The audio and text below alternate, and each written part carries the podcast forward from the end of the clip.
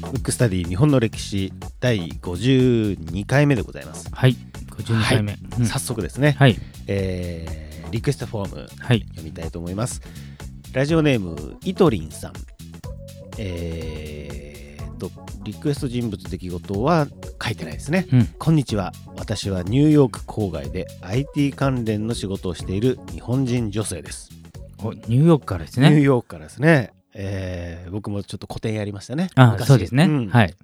私も学生時代は歴史が大の苦手でしたが、うん、数年前ミュージカル「ハミルトン」うんアメリカ建国の父の一人の大ファンになりアメリカ独立の歴史が好きになりそして日本の歴史にも興味が湧きこのポッドキャストを聞き始めましたお一番いい、いい流れですいいね流れですね。はいあの、この番組の趣旨にぴったりな。はい、はい、なんかもう流れがスムーズですねスムーズでね。ううんん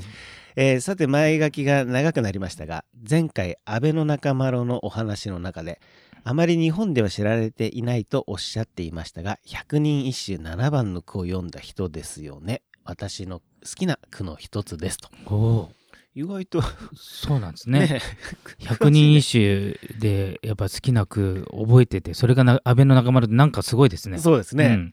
えーこれからもいろいろれいろいろな歴史の話題を聞くのを楽しみにしていますというなるほど。これはリクエストフォームというよりもメッセージメッセージね。でもありががたいですはいありねが。たいですねしかもあのアメリカで聞いていただいてるみたいですねね。あのーいつもね思うんですけどこれリクエストフォームいただくって結構エネルギそうですね。うんーいりますからね、はい、すごい嬉しいですね。嬉しいですね、はいあのイトリンさんありがとうございます、ということで、はい。今日の今日はというか今回ですねそうですね今回のテーマまあ、はあの、まあ、リクエストではないんですけど、はいはいなんかそこで、あの、く、くっていうね、はいあの、自分の好きな句っていうことで、で、はい僕もね、実はす一番好きな句があるんですよ。はいはいこれ百人一首とかじゃなくて、はいえー面白きこともなきよう面白くって聞いたことありますあか、りますね誰でしょもう新作さんうですそうよですね、ん高杉晋作ですね。はいなので、久々なのか、はいやりすぎなのか分かりませんけど、はいはい幕末シリーズで、行きましょうかあの高杉晋作をやろうと思うんですけど、はいじゃあ実は早僕、速行きましょはい、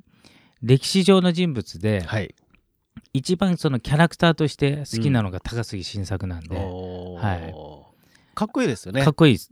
す非常にかっこいいんで、うんじゃあちょっとあの今日はね満を持して高杉晋作をやろうと思うんですけど結構あれですよねあの幕末系のお話をしてる時は、はいちょいちょいちょいというか結構な頻度で出てきますよね。そうですね、ううんんで意外とあのー坂本龍馬ほど、はい、えーそこまでなんていうんですか大好きっていう人がいないのかなと、うーうん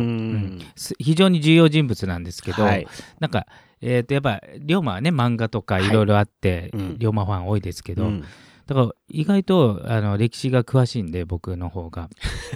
はいその時にねそうでよくあのじゃあだ誰が好きですかって言って高杉晋作が好きって言うとうん、えって顔する時もあるんですよおーじゃあ高杉晋作といえば、はい、あの文語でうん、い知ってるエピソード的なものとか何かあれば、やもう僕はね、うん高杉晋作に関しては、えー数年前のはいはい大河ドラマでやった「はい龍馬伝はい」の、はいえー伊勢谷友介君はのい演じる高杉健えー晋作が非常にインパクトがあり、なるほどでああれですよねあの要するにちょんまげの時代に、はいあの髪の毛がはいざん切れ頭ですか、ううんうんうんん、あれ、なるほど、うん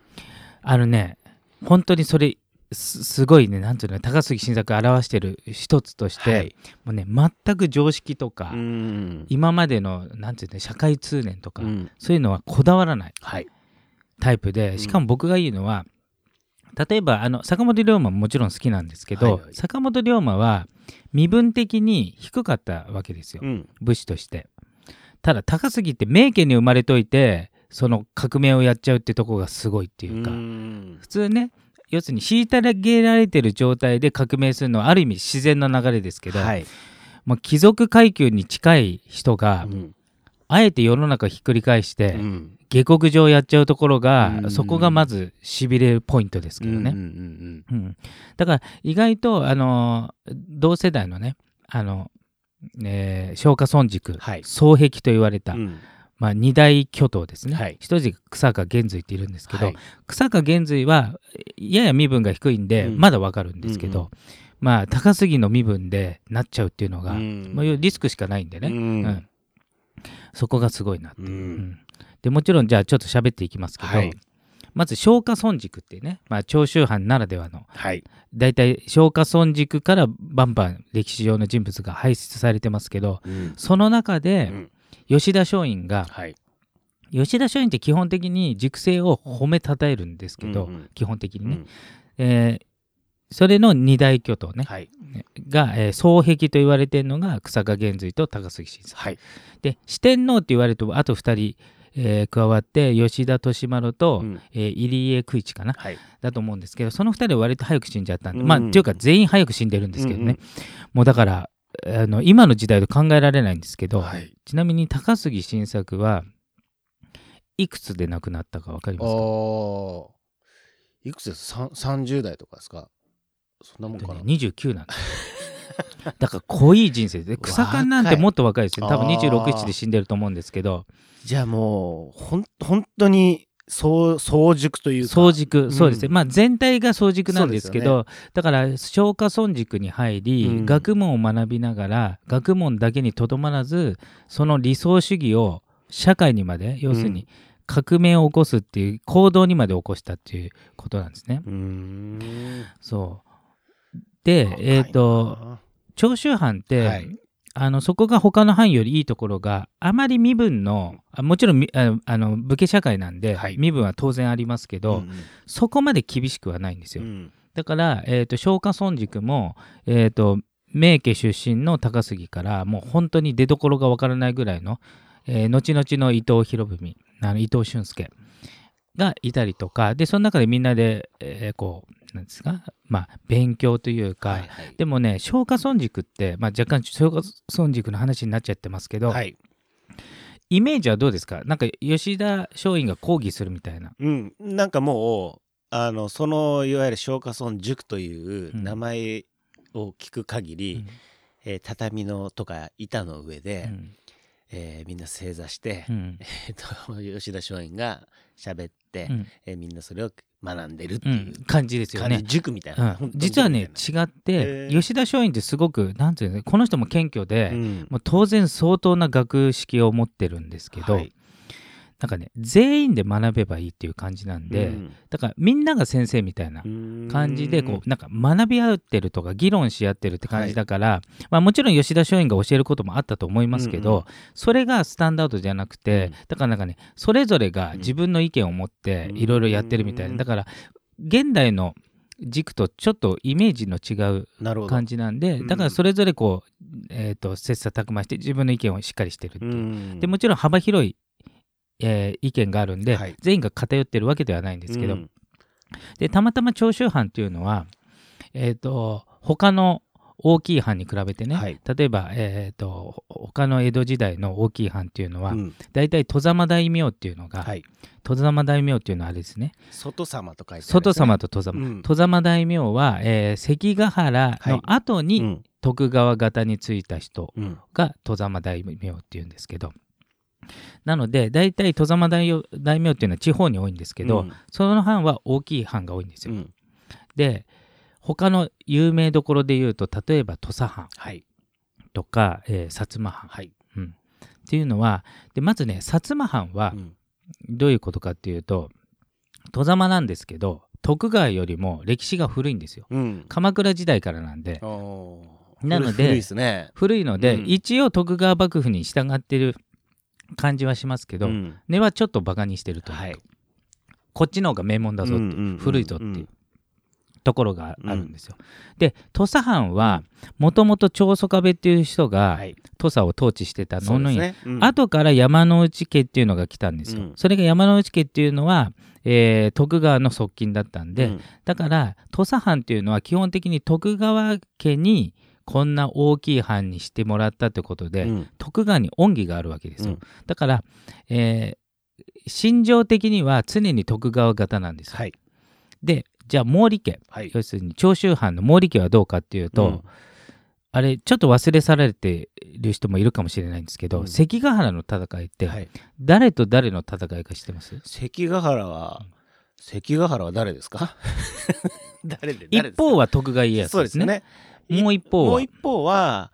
映画とかにもなったりしてますよ。もう一方はあれじゃないですかあの明智だ明智じゃそなれいはそれは明智は違うわ、はい違うね。うん織田で、そう織田信長の時織田とですはうんね。はい。誰ですかえっと、石田三成。石田そう石田そう三成石そ田うだ三成が実質上のトップなんですけど、はい身分が違いすぎるんうんで、うん徳川家康と。うんなので、名義上の大将は毛利だったの。うーんだから徳川に敵対しちゃったんで、はいあのー、えーだいぶ減らされたわけよ、うん10カ国ぐらいの領主だったのが2カ国に減らされちゃったんで、あーだいぶ減りましたねうそうだからもう存在してる、えー、と江戸時代始まった時から、ん心のどこかで、うんまあ、歯向かいませんけどうん強すぎてう徳川ん当時は、やっぱり倒幕の気質はあるわけですよな。るほどうんね要するに負けた側ではい領土を削られた側ですからだからそうするとやっぱ土佐とか、えー、と薩摩とかと若干ちょっと立場が違って、うんちょっと徳川が憎いっていうのが、うんやっぱちょっと強めにあるんでうすんうね。んうんそういう藩で育って、うんだから潜在的に倒幕になりやすいところで育って、うんさらに吉田松陰うがん松下村塾で、吉田松陰っていうのは理想主義者なんで、はい最もいい形にしたいってなるとうんちょっと過激になるわけですよ。うよん例えば何ていうんですかじゃあこの世で、えーじゃあ貧乏な人と金持ちの人がね、いると。で理想的に言うと全員が同じぐらいの財産だったらいいと思ったとするじゃないですか、はいその時に吉田松陰っていうのはいても立ってもいられないんですよ、まあ、要するに陽明学っていうのを習ってるんで、うん陽明学っていうのは知合合一っていううん考えなんですよ。知合知っていうのは頭ね、はい考え。で合、えーえー知合合一だから、ね、あの行動とはい思ってることと行動を一致しなさいよっていう学問なんで、うんうんうんうんだから理想的だと思ったら理想的な社会に、うんあのなんか作るために行動しなさいっていううね、んなんか若干革命的要素を持ってるんですよ。うんだからちょっと前に大塩平八郎っていうはい聞いたことありますか、はいあの人も大塩平八郎の乱っていうのを起こしてるぐらい、はい要するに貧しい人を救うために行動を起こしちゃうんう、うん、っていう人なんですね、うんうんでそこで習ってるんで、うんそうするとこのままの日本だと良くないから、うんそのよ吉田松陰的にねはいそうするとこの日本を救う方法または良くする方法は倒幕しかないって考えた時に なるほどねその倒幕できるかなじゃないんだよもう,、うんうんもう倒幕できなくてもいいけど行動を起こさないといけないから、うんもうめちゃくちゃの行動に出るという、なるほど戦力分析とかしないのあの勝て勝てそうだから行くとかじ ゃないの理想主義なんで、うんうんでそれの遺伝 DNA を色濃く残しているのがもちろん松下村塾であり、うんその中の双璧である、うんまあ2人なわけですよなるほど、うん高杉と草川ですね草川ですね。ううんんで、えー、と今回高杉ですけど、はい、でそれがまずベースにあり、うんで、えー、と先行して吉田松陰が、はいまあ、それで、まあ、時期尚早うで、んまあえー処刑されると、うんその後ついて、うんなんか異常に過激なわけ、うんうんで過激エピエピソードは何個もありますけど、はいまずえっ、と一回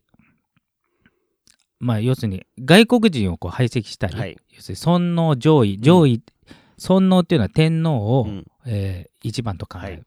えー当時は将将軍家が一番みたいな感じでしたけど、うん尊王って言って、まあ、天皇家を敬う、うんプラス上位要するに外国人を排斥するっていう、はいだから品川の方うのん外国人居留地にあの切り込みに行って、うんあのなんかこう刀でね いなんかこうす殺しはし、ま、あこ死んではいないですけど、うんなんかやっつけに行ったりとか、はいそうするともちろん損害賠償を取られたりするわけですうんうんうよ、んつまり幕府にですよ、はいうん、だからそういう過激なことを起こしたり、うんうんいろんなことしてるんですけうど、んある時やっぱり敵も知らないといけないっていうことでね、えー、と実は高杉って上海に行ったことあるんですよ。おー外国を見ててうんうんでその時に見たのがほとんどの人たちはね、うんまあ、一応留学生っていう名のもとに日本から上海に行ってる人が多いんですうよ。んうんそれこそ前やったあの五代友厚とか、はいはいはいああいうのもそうなんですけど、行った時にあまりにもイギリスとか先進当時の帝国主義の先進国の、はいなんていうの例えば軍艦とか、うんものすごい文明を見ちゃって、まあ、これはもう勝てっこないなってみんな思うわけでうすよ。んだからこんなの上位なんかできないから、うんあの開国しかないなっつって大体帰ってくるんですうよ、んだからもう日本がそんな外国に勝てるレベルじゃないからもうとっとと国を開けてっていう方向に思想的になるのに、うん高杉はもっとすす上位派になって帰ってくるっていう もうなるだほどったらあいつらやっつけるしかないじゃんっていう、なるほどねもううん過激になって帰ってくるっていうう、んうんうんちょっと特殊な人なんで ねそうそうそうそういう感じなんですよ、うんうんでで後々に影響を与えてるんですけど、うんあの時にね、えーえー当時あの秦っていうねあの山水に青いっていはいう地の秦っていううん国だったんです、中国は、うんでその時にあのイギリスとかの圧力に屈して、うん一部分を、まあ、イギリスにあげます、うんまああのあげますじゃなくて一応あの契約上100年間うんあげます、うんうんあのマカオとか香港とかね、はいなったんですうよ、んまあ、事実上え永久なんだけどね、うんとりあえず文面上100年、うんでそれを見てるうん高杉が。でそうだ香港の周え香港とマカオと、まあ、香港周辺ですね、うんうんうんだ香港近くうんがあの結局イギリスに取られちゃったわけですうんうんよ、うんそれを見て、うんで完全に領土がイギリス化して、うんあの香港って今中国に返還されてますけど、うんまあ、ちょっと前まであの自治区っていうか香港はもう別の国でしたからね、はいそのそのためにあのすごい発展はしてるんですけど、うんうんそれを見て、まあ、要するに高杉が思ったのは上位もそうですけど絶対うに、んあの日本の領土うをん外国人に明け渡してはいけないっていうのうんをなるほど深く刻むわうけですよ。んまあその現場というかそのシーンを見てるってそこうとで要すするねに奴隷状態の中国人を見ちゃってるんで、うんそれが一部でもそういう取られたらうんもうこうなると見てるからもう意地でもやらないっていうね、うんうんなんですけど後々、えー、とイギリスとか4カ国と長州藩が戦っちゃうっていう事件があって、うんうんうんまあ、ちょっとだいぶ先に行っちゃうと,、うんえー、となっちゃったんですよ。うんで4カ国対日本じゃないですよ。はい4カ国対長州藩、長州藩さらにその頃って幕府にも攻められてるからもうボコボコの状態で、うんで結局、えー、と長州藩負けるんですけど、うん長州藩が負けた時にイギリスが講和の条件でいろいろやった中で、うんえー、と1個だけ彦島っていううんその島をくれと、うん要するに香港と同うじん状態にそれだけはガンとして突っぱねた。うんボロ負けで、うんもう誰もがもう外人に要するに交渉事なんで、うん高杉以外のやつはもうみんなもうなんか全部飲むつもりでうんうん行ったけど、うん高杉がガンとして断って、うんだからそれがあって日本は植民地化されなかったの一つの理由でもある。ああなるほどで後々伊藤博文が、うんあの明治になって総理大臣になってあの時、うん高杉さんが頑張んなかったら日本がいつ新国みたくなってたかわからないって発言してるぐらい、うんあんだけもうなんつうのえ要は講和という名の幸福要するに全面敗北の中で、うんあの要求をよく通したなっていううね、んうんそこだけは絶対だったんです絶ね対だった、うんそれはやっぱり留学して香港、うんマカオの状態を見てるっていうのが大きかったですねへえちょっとエピソードが大きすぎてパート2も行くしかないですね、そうですねはい、はい今回はもうほんのほんの触りですね触りぐらいでしたはねいじゃあ今回のえ次回はパート2をするということでそうですねはい行きましょうか、えー今回のテーマは高杉晋作パート1でした